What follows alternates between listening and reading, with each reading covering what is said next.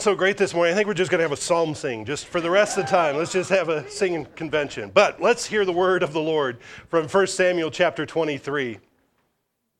They told David, saying, Look, the Philistines are fighting against Keilah, and they are robbing the threshing floors. Therefore, David inquired of Yahweh, saying, Shall I go and attack these Philistines? And Yahweh said to David, Go and attack the Philistines and save Keilah. But David's men said to him, Look, we're afraid here in Judah. How much more then if we go to Keilah against the armies of the Philistines? Then David inquired of Yahweh once again, and Yahweh answered him and said, Arise, go down to Keilah, for I will deliver the Philistines into your hand. And David and his men went to Keilah and fought when the Philistines struck them with a mighty blow and took away their livestock. So David saved the inhabitants of Keilah. Now it happened when Abiathar, the son of Ahimelech, fled to David at Keilah that he went down with an ephod in his hand. Thus far, the reading of God's word. Let's give thanks together. Father, we do praise you and give you thanks for your word, and we come to it now as humble students. We ask you to fill us with your spirit that we might receive the message of, of your word. And Father, guide me as I, as I walk us through us, this, this text.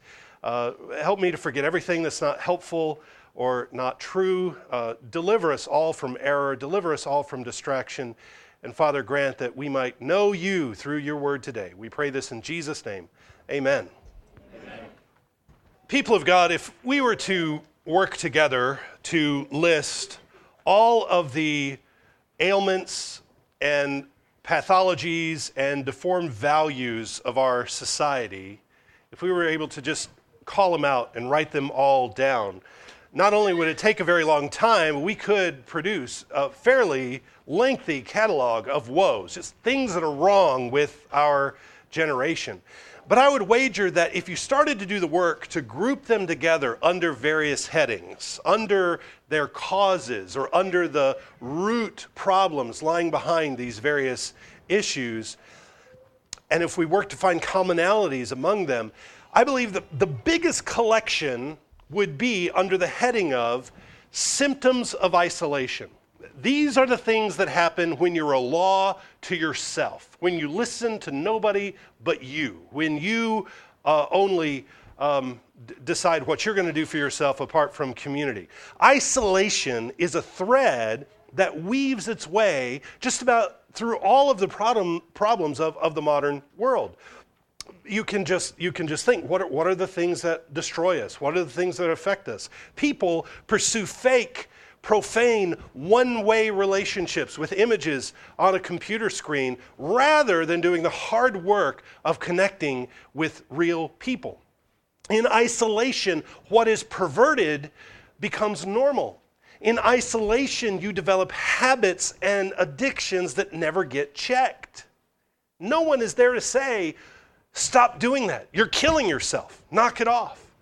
Isolation also breeds racism and classism and contempt for anyone who's not like you. Anyone who's not in your minuscule circle of experience is hated or suspect.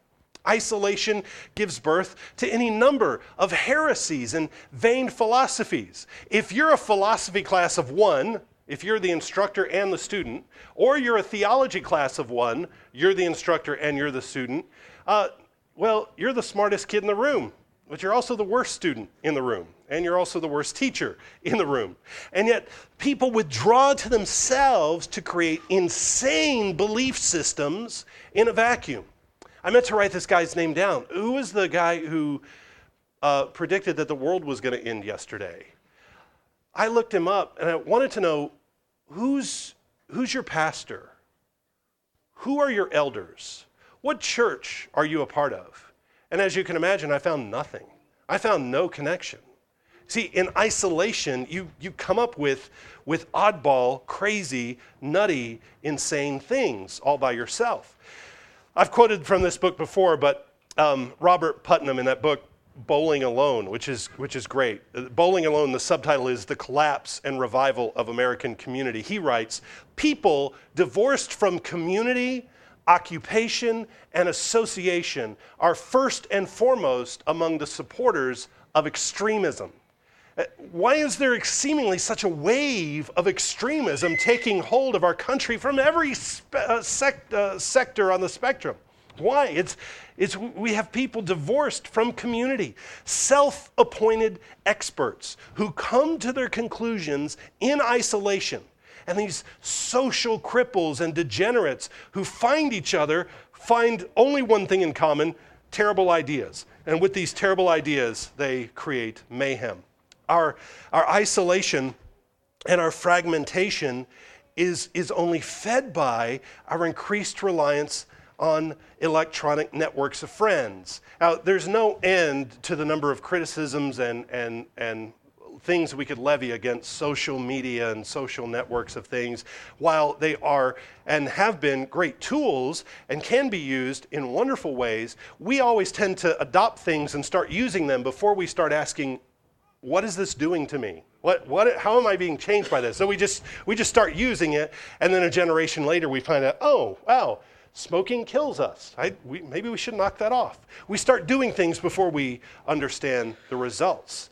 So, so this isolation and fragmentation is fed by a, an increased reliance on these electronic networks of friends who only see the carefully choreographed vision of our lives that we want to show them. These artistically framed pictures of our kids and our vacations. Everybody's vacations are so artistic and so well lit. It's so, it's so wonderful. People who we only communicate with through messages that we fine tune and craft. How long have you taken a half an hour to write a three sentence Facebook comment? How long have you, have you taken half an hour to compose one status update? You see, we, we get to project an image that we control using words that we carefully edit. When you communicate with people in real time, face to face, you say what's on your mind and you listen charitably, but you don't get to edit. We don't, we don't get to edit ourselves on the fly. You, you have to learn how to communicate and live in the moment. And the more time you spend with people face to face, the more you bump into each other, the more you knock each other around, uh, the more you offend, the more opportunities you have to forgive, and the more opportunities you have to practice the art of getting over it. It's the fine ancient, ancient art of getting over it uh, that, that we lose. But you grow and your life is shaped. You see, we don't get that through our, our synthetic um, electronic relationships alone. Now, now, isolation and the loneliness that comes from isolation can be a choice. It can be a series of choices. We can purposely choose to cut ourselves off, to drive ourselves down into the deep despair of seclusion, or we can be driven to isolation by the sins of others. We can be excluded or abused or pushed by tragedy or deprivation or sorrow or loss, be pushed into loneliness. But whether isolation is your choice or whether it's been thrust upon you, you must not remain there. You can take a break, you can take a breath, you can get your head screwed on straight but you have to go. Leave the cave of loneliness and despair and go find your people. Now, God allowed Elijah, you remember Elijah's story, uh, God allowed Elijah time to cool off. After Elijah confronted King Ahab and he ran for his life, God let him camp out by a creek for a while, by a brook, and God fed him in the morning and the evening. But after a while, that brook dried up, and God uh, uh, commanded him to go, he said, I need you to go serve somebody. I need you to go serve the widow at Zarephath. That, that brook experience was not to be the new norm for Elijah, it was just a break, it was just some time off. But get back out. The Lord Jesus himself experienced loneliness, not because he liked being all by himself, but because he was despised, he was rejected, he was thrust into loneliness. His own family thought he was mad. He was estranged from his hometown. At different points, then we find Jesus getting away, catching his breath, talking to his father. Ultimately, he's rejected by all of Israel, and even his closest friends abandon him. But he always goes right back to work, pursuing the people who rejected him. In David's story, we're now at the point where he feels pretty friendless, pretty isolated He's rejected, he's despised, his life is threatened, and for no good reason. He, he's done nothing to deserve the treatment he's gotten from Saul to this point. But when you're in the kind of situation that David's in now, it's extremely difficult to keep your wits about you. The, the impulse is to run and hide and get away from the fighting, get away from the attacks, and, and just, just go crawl into a cave and, and get away. Well, David literally goes into a cave. And there he writes some Psalms, like Psalm 142 is one that he wrote in the cave of Adullam. And here's just a little piece of that psalm. David writes, Look on my right hand and see, for there is no one who acknowledges me. Refuge has failed me. No one cares for my soul. Attend to my cry, for I am brought very low. Bring my soul out of prison that I may praise your name. For David, the isolation and the loneliness and the rejection, he calls it prison. It's worse than a cave. You can leave a cave when you're ready. But David says, No, I am imprisoned by this situation that I'm in. This is a dark time for David. He's not wallowing in self pity, but the reality is he's on his own until people start showing up at the cave. He tries to get away, but the Lord sends a mixed multitude of other people who are on the outs with Saul. And then his family shows up. And then the prophet Gad comes, the prophet who's taking up the mantle from Samuel. Now that Samuel's getting on in age, Gad is the new prophet in Israel. The time for grieving and loneliness and isolation is over. David now has work to do. He gets a break, he gets some time off. But he goes right back to work. Gad says, You have to get up, David, and go down to Judah. David was delivered from Saul's house and the rage of Saul and the insanity of Saul and given a time of rest so that now he could go be a deliverer. And this is true for you as well. You are delivered so that you can be a deliverer. You are rescued so that you can be a rescuer. You are saved so that you can save others. God put David through this torturous relationship with Saul so that David could be a savior of Israel. So now, this chapter that we come to this morning opens with aggression once again on the part of the Philistines. They're attacking the threshing floors of Keilah. Keilah is a town in Judah, but it's not a border town. You might think, oh, the Philistines are just, they're just getting riled up and they're just attacking the border again. Keilah is deep within the territory of Judah. The Philistines, knowing Saul's insanity, are very brazen at this point. They're not afraid of Israel or Israel's God now at all. They're free to go wherever they want to go. So the Philistines are down at the threshing floors taking all the food. Not, they're not raiding the fields. They're not, they're not uh, raiding the harvesters. They're not out there picking it themselves from the, from the fields. They're raiding the threshing floors. They're stealing the food after it has already been harvested, after it's always, already been processed. All the work has been done for them. And so now they get all the reward and none of the work.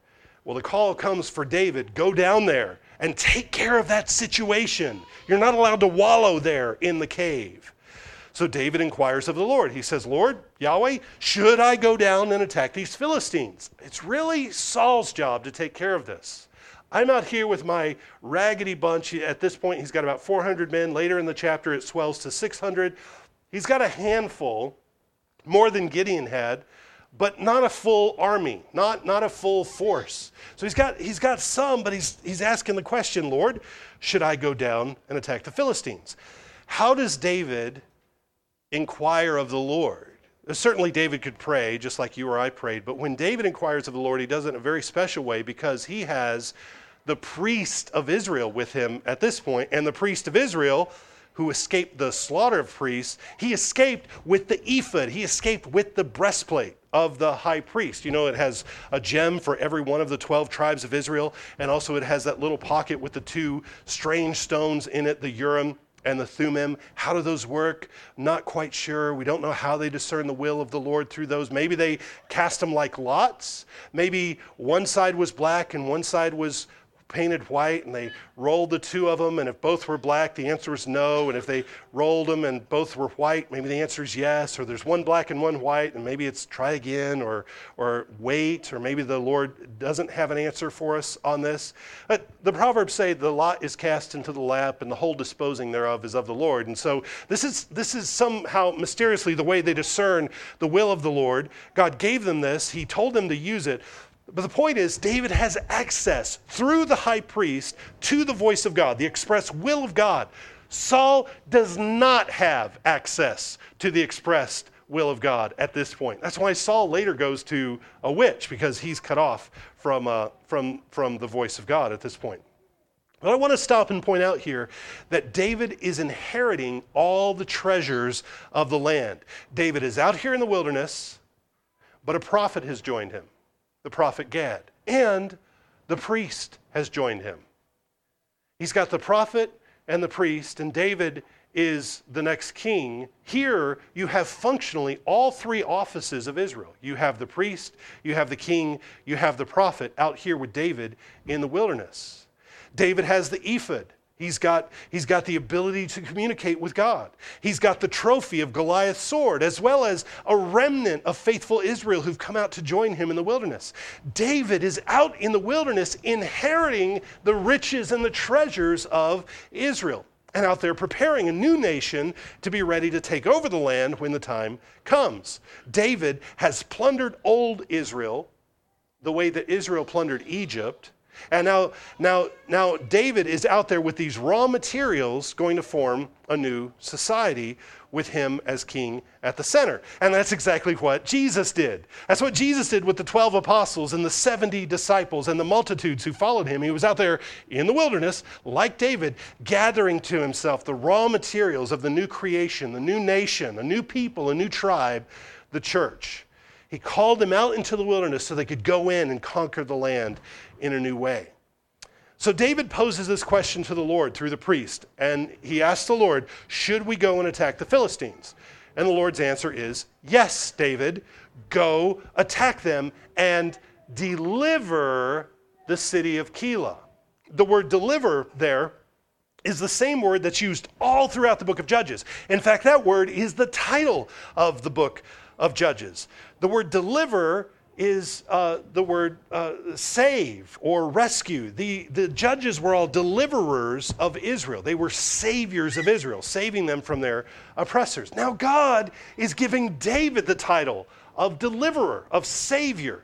This is the title that God is giving David. Now, he tells him, go do that, which further contrasts David from Saul. Again, we're, we're moving David and Saul in two very opposite directions now.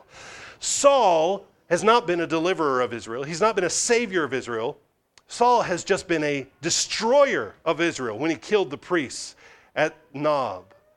David is becoming the savior of Israel while Saul is the destroyer. Saul complains all the time. Nobody tells me anything. There's all kinds of stuff going on and nobody nobody communicates with me. Nobody talks to me. No one tells me important news. Everybody keeps secrets. Everybody's conspiring against me. But with David, God discloses everything. God speaks to David. God shares with him everything he needs to know through Gad the prophet, through Abiathar the priest. Saul's best friend and closest ally is who? Doeg the Edomite, this bloodthirsty uh, monster troll of a man who killed the priests. David's friend is Jonathan, the good and faithful royal son. And so, so we're, we're pulling these two men in separate directions, in opposite directions, showing that God's blessing is presently resting on David. So the Lord says, Do it, go, attack. But David's men weren't so keen on the idea. They weren't so excited about this. They thought, you know what? We're in enough danger already just by hanging around David. So they said, David, we shouldn't do this. We're really asking for more trouble than we can handle. We're biting off more than we can chew. And it sounds cautious, it sounds really wise. It sounds like that's good, good sense, except it isn't. It's weak and it's fearful. David could have listened to them, just as uh, Israel was overwhelmed by the fears of the spies who came back from the land of Canaan, but David doesn't listen. He does ask the Lord one more time Lord, are you sure that we're supposed to do this? And the Lord made a promise. The Lord said, I will deliver, there's that word again, I will deliver the Philistines into your hand. There's so much going on here with hands. We've seen Saul rules with a spear in his hand. David ministers with a harp or a lyre in his hand. The king with the lyre, the king, the psalmist king, the poet king conquers. The angry king with the spear uh, just fails time and time again. But the Lord says, I'm going to deliver the city into your hand. Indeed, David and his men go down to Keilah. They strike the Philistines with a mighty blow. And of course, as you would expect, Saul is going to hear about this. So let's pick up the story in verse 7. Saul was told that David had gone down to Keilah, and Saul said, God has delivered him into my hand, for he has shut himself in by entering a town that has gates and bars. And Saul called all the people together for war to go down to Keilah to besiege David and his men. When David knew that Saul plotted evil against him, he said to Abiathar the priest, Bring the ephod here. Then David said, O Yahweh God of Israel, your servant has certainly heard that Saul seeks to come to Keilah to destroy the city for my sake. Will the men of Keilah deliver me into his own hand? Will Saul come down as your servant has heard? O Yahweh God of Israel, I pray, tell your servant. And Yahweh said, He will come down. And David said, Will the men of Keilah deliver me and, the, and my men into the hand of Saul? And Yahweh said, They will deliver you. So David and his men, about 600, arose and departed from Keilah and went wherever they could go. Then it was told Saul that David had escaped from Keilah, so he halted the expedition. Saul hears about David's victory. Once again, Saul's laying back, Saul's passive, Saul's not taking care of his business. Other young men have to go take care of his business. Not only Jonathan, but now David goes and he delivers the city. David hears about the victory, and now he knows, well, that's where David is. I know where to find him, I know where to get him. He's cornered in a city with bars and gates. Saul can surround David and, and have David out of there before long. So Saul gets all of his men together and he goes down to Keilah and he gets ready to besiege the city. David hears the news. He calls Abiathar and he asks the Lord, Are these men, you know, these men that I just delivered from the Philistines? You know, these men who were starving because Philistines were taking food out of the mouths of their children? These men that I have risked my life to come save, are these men going to turn me over to Saul? And the Lord's answer is, yeah, they're going to turn you over. They're going to give you right back to Saul. No, no, wait, Lord, are these men going to defend me or not? Yeah, they're going to they're going to turn you over. David is among his own people here. He's in Judah. It's not like he's off in Ephraim or Manasseh or some other tribe. David is among his own people in Judah, and he's just saved one of his own cities, just like one of the judges of old. And yet, they're not going to stick up for him when the wicked Benjamite Saul comes. They're going to turn on him. He goes to his own, and his own receive him not. His own people are going to turn him over to the enemy. Does that sound like anybody else? David is the true Savior and the true deliverer of Israel, but he's a rejected Savior. Maybe the men of Keilah had some greater sense of loyalty to Saul, or maybe they were just afraid of what Saul would do to them if they helped David. I'm sure they heard what happened at, the, at Nob with the slaughter of the priests. So, so they think, is it any big sacrifice for us to just deliver up one man? I mean, I don't want to get in between all this stuff between David and Saul. I mean, Saul's a king, and David's a good guy, I'm sure, but I just don't want to get mixed up in this. Just, just let's just deliver David up and we can have peace. Just, just deliver up the scapegoat, uh, just see him slaughtered, and the land will have rest. Well, their lack of loyalty to David is absolutely dumbfounding. And, and you have seen this before in your own life, I'm sure. You have seen uh, somebody help someone, or maybe you've helped someone yourself. You pour yourself out for them, you, you give things to them, and support and time and you pour yourself into them, and then they turn on you. And you think, Whoa, what's going on here? What did I do here to deserve this? I don't understand this. Um, don't you remember anything that has happened so far? Do you have such a short memory? But it's such a strange dynamic. But uh, this, is, this is a heart of wickedness and darkness and ingratitude um, and, and unrepentance, and it happens, and it happened to David um, here. Let's pick up in verse 14. David stayed in the strongholds in the wilderness and remained in the mountains in the wilderness of Ziph. Saul sought him every day, but God did not deliver him into his hand. So David saw that Saul had come out to seek his life, and David was in the wilderness of Ziph in a forest. Then Jonathan, Saul's son, arose and went to David in the woods and strengthened his hand in God. And he said to him, Do not fear, for the hand of Saul my father shall not find you. You shall be king over Israel, and I shall be next to you. Even my father Saul knows that. So the two of them made a covenant before Yahweh. And David stayed in the woods, and Jonathan went to his own house. Remember what Saul was doing the very first time we saw him?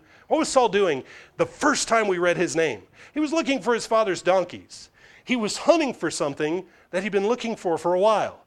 He never found his father's donkeys. Eventually, they were found by somebody else. They eventually turned up, but he didn't have anything to do with it. So, whatever we may say of Saul, he's always looking for things that elude him. He, he may have many good traits, but a, a, tracker, he's, he's not like one of those Indian guides who, who took Lewis and Clark across the country. He's not a good tracker. His GPS was broken or something was going on, but he, he, wasn't, he wasn't good. But somehow, and this is hilarious to me, uh, Saul looks for him every day, and David is in the wilderness of Ziph, and Saul is marching around with his army, and he can't find him. And David wants to go see David. I'm, I'm sorry, Jonathan wants to go see David, and he goes right to him. He knows exactly where he is. Jonathan can find him. This is just the confusion and the muddle headedness of Saul. He's just out there wandering around. Um, D- Jonathan goes right to him, and, and what we read is how Jonathan's appearance strengthened David. How did Jonathan encourage David is because of what he says in verse 17. Jonathan says to David, Do not fear, for the hand of Saul my father shall not find you. You shall be king over Israel, and I shall be next to you. Even my father Saul knows that. There are a lot of ways to encourage people. You can send them a card, you can come up with nice words to say. I'm in awe of people who know just the right thing to say at just the right time that's so uplifting and encouraging and healing, and, and I'm not good at any of that. But what Jonathan teaches us here is something we can all do, and that is you encourage people by just telling them what God has said. That's all Jonathan does. He tells David, you know what God has said? God has said, you're going to be the next king. That's the facts. So no matter what Saul does, God's word is true. And Saul knows this.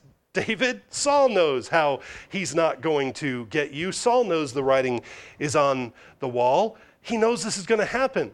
So uh, remind people of God's promises. And this is what this is what encourages David. And once again, this is the kind of thing you can only get from other people. You can't get this in isolation. David wasn't going to get this encouragement on his own. David and Jonathan cut another covenant before Yahweh. This is uh, probably the time when Jonathan finally and fully signs over all of his crown rights to David. Like, if, if you need me to put it in writing, I'm going to put it in writing, but David, you're going to be king. We all realize this, we know this, and I'm going to formally and finally turn over all of my crown rights and, and all of my privileges to you uh, for, for good. Uh, because after this, um, David and Jonathan don't see each other again after this point.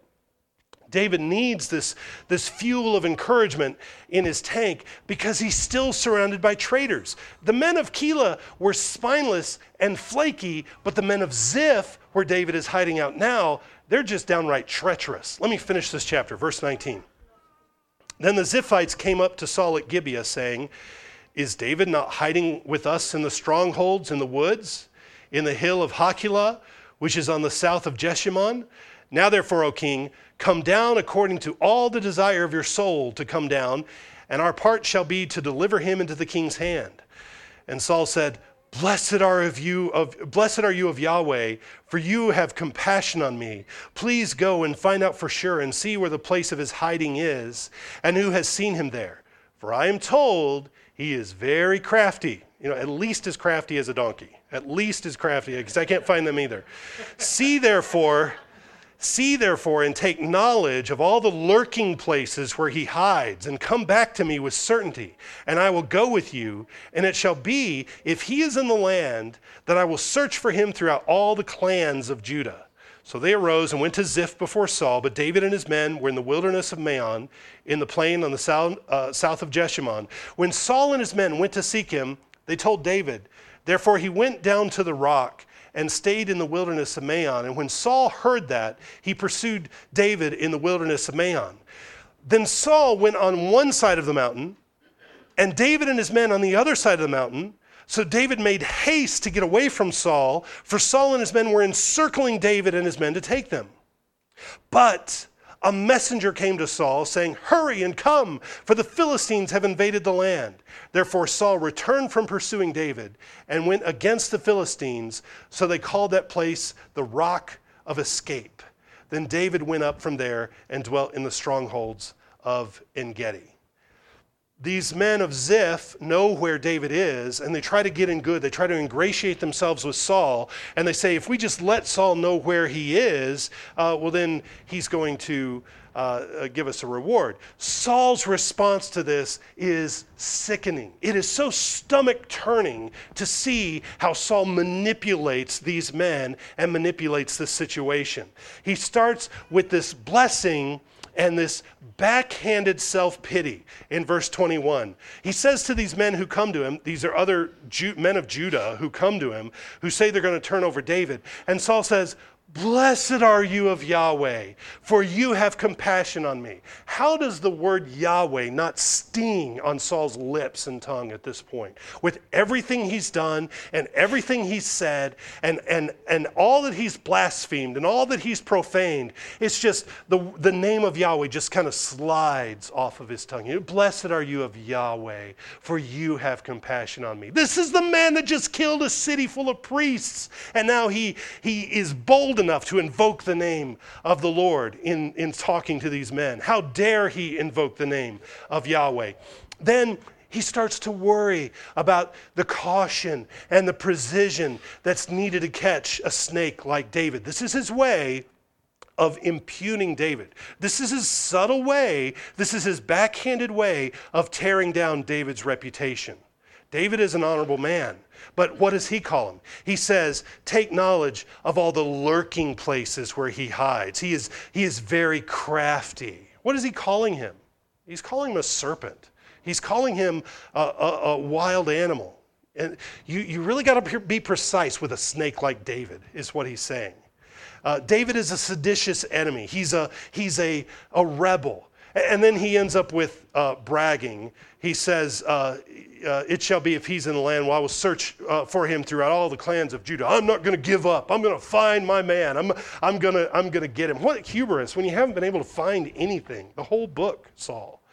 Saul picks up the hot pursuit and there's a moment of tension in verse 26 where Saul is on one side of the mountain and David is on the other, and Saul is catching up, and his men are about to encircle David. And you can feel the tension and the music swelling as, as Saul is getting close to David when somebody runs up to Saul and says, Stop. The Philistines are attacking. We have to leave. We have to drop this. We have to go. Hurry. The Philistines have invaded the land. David has been spared once again. And the cavalry that comes to his aid is the Philistines. It's, it's amazing how the Lord even uses his enemies to preserve his anointed. The Philistines are a tool in the hand of the Lord to spare David. Well, David goes from there to dwell in the strongholds. Uh, that's, these are places in the mountains where you could defend. Uh, he stays at a place called En Gedi, which means spring this is a well watered place in the wilderness, watery place. Uh, uh, in a, a, water coming out of a rocky place, rather. So David has been in the wilderness. He's already got his bread from heaven. He got the show bread from the table, and now he's being fed and watered uh, by water out of a rock, just like Israel did as well. The Lord has fed him, and now he leads him beside the still waters. So again, David is being delivered so that he can go on to be a deliverer. David is rescued from the hand of Saul so that he can in turn rescue Israel from the hand of Saul. David is the delivered deliverer. He is the saved Savior. He is the rescued rescuer. His loneliness and his rejection and his isolation was just one step, just one chapter in his story toward his fellowship in Israel, his friendship with his brethren, and his enthronement as king. David becomes king not in spite of his suffering, but he's made a better king because of his suffering. And you know there's no glory without suffering, there's no resurrection without a cross, there's no glory without a cross. You can't read three verses about David in the story without being reminded about the work of our Lord Jesus. And the Psalms that David is writing during this period, he's writing about his own experience of rejection. Those Psalms become the soundtrack of Jesus' experience. Jesus grows up singing the Psalms. Jesus employs the Psalms when he's teaching and defending what he's doing. And when Jesus is nailed to the cross, he sings the Psalms. Jesus sings all the Psalms, and all the Psalms are about him. At one of my friends' ordination examinations, uh, he was asked on the, on the floor of the examination, he was asked, Could you name uh, some messianic psalms? How many? I don't know, six or seven. Can you name six or seven messianic psalms, psalms about Jesus? And he scratched his head and he said, Well, um, Psalm 1, Psalm 2, Psalm 3, Psalm 4, Psalm 5, and of course everybody got it. And I know exactly, you're asking for Psalm 22, you're asking for Psalm 44, uh, I'm sorry, 24. There's, there's specific Psalms that everybody thinks, oh, those are the messianic Psalms. But the truth is, all the Psalms are about Jesus. All the Psalms point to Jesus, even the ones that express loneliness and isolation that come out of David's experiences here with Saul because Jesus was despised and rejected. Jesus was a man of sorrows, acquainted with grief, just like his father, his great, great, great, great grandfather, David. Jesus knows what it's like to be lonely. Jesus knows what it's like to be betrayed by someone you've invested yourself in. Jesus knows what it's like to be abused by people you thought were your friends. The people you thought, these are my people, and they reject you. Now, you and I, when we're rejected or isolated or lonely, we might contribute to the rejection. Sometimes we may deserve harsh treatment because of our own sins or our own foolishness. But Jesus deserved none of it.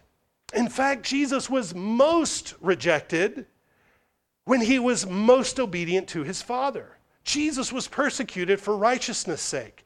Jesus was estranged from those closest to him, not because he was sinful, not because he was wicked, not because he was hard to get along with, but because he was holy. He went through all these forms of rejection, even to the ultimate rejection, when he became sin on the cross and he was forsaken by the Father. He who knew no sin became sin, and so he was rejected and forsaken. So, Jesus was rejected for his holiness during his life, and then he was forsaken, smitten of God, and afflicted when he carried the sin of the world. Jesus dealt with isolation and rejection and loneliness coming and going, which makes him the perfect Savior for you. That's why you can trust him. He knows exactly what you're going through. He is the great high priest who can sympathize with your weakness. He knows what it's like to be alone and lonely and fearful. That's good news that he knows, but there's even better news than that. He doesn't simply know about your loneliness, he is at work to destroy your loneliness. He takes us out of the world, out of the darkness and isolation and ignorance of the old world, and puts us in a new family where we're no longer strangers or aliens. We're not on the outside, we're not on our own. He gives us a new name and puts us in a community of the saints. Jesus was cut off, Jesus was alienated so that you could be brought near. So then, if he's done all this so that you could have a name and a community and a people, well, that's why you don't keep her, the church, at arm's length. That's why you don't resist her efforts to love you. That's why you don't push her away when she wants to get to know you better. That's, that's why you don't forsake her fellowship. You certainly don't forsake the worship of the saints. This is why you embrace her, because Jesus has died and suffered to, to draw you into her fellowship, so then also that you could follow him in this way. Now, when you experience this, remember what the prophet Gad told David don't hang out in this cave, get to work. There are people who need you. You have been delivered so that you can be a deliverer, you have been rescued so that you can be a rescuer. You have been brought into this family so that other lonely, lost, and wandering souls can be brought into the family. So, what does our fragmented, splintered, confused, divided, isolated, lonely world need more than anything? They need community. They need a specific community. They need the community of the saints. They look for it in all the wrong places. They, they look for people who will justify and support the insanity that they've bought into. And what they need, though, is the only community that has the way of life, which is the body of our Lord Jesus. That's what David grows into. That's what he finds. He gets his people, he grows. And even though he's got the enemy Saul, he's growing this community. And that's what we do as well. Though we have enemies and opponents, we got our people, we got our community, and we grow it, inheriting all of the riches, all of the treasures of the, of the, of the Egyptians and the old Israel. We inherit it and we grow it. That's what we see here with David. Let's pray. Father, we thank you for your people, the church, and we pray that we would always love her and embrace her and uh, build her up and strengthen her in every way. Father, give us your Holy Spirit so that we may know the comfort of communion, of, of uh, fellowship with the Trinity. And Father, may that be the model of our life together. May we love and serve and give and exchange glory and sacrifice, just as you, Father, Son, and Holy Spirit, have done this from all eternity past. So grow us to further model and image that communion and community you have. So, Father, we pray this humbly, asking for your guidance in the name of Jesus our Savior. Amen.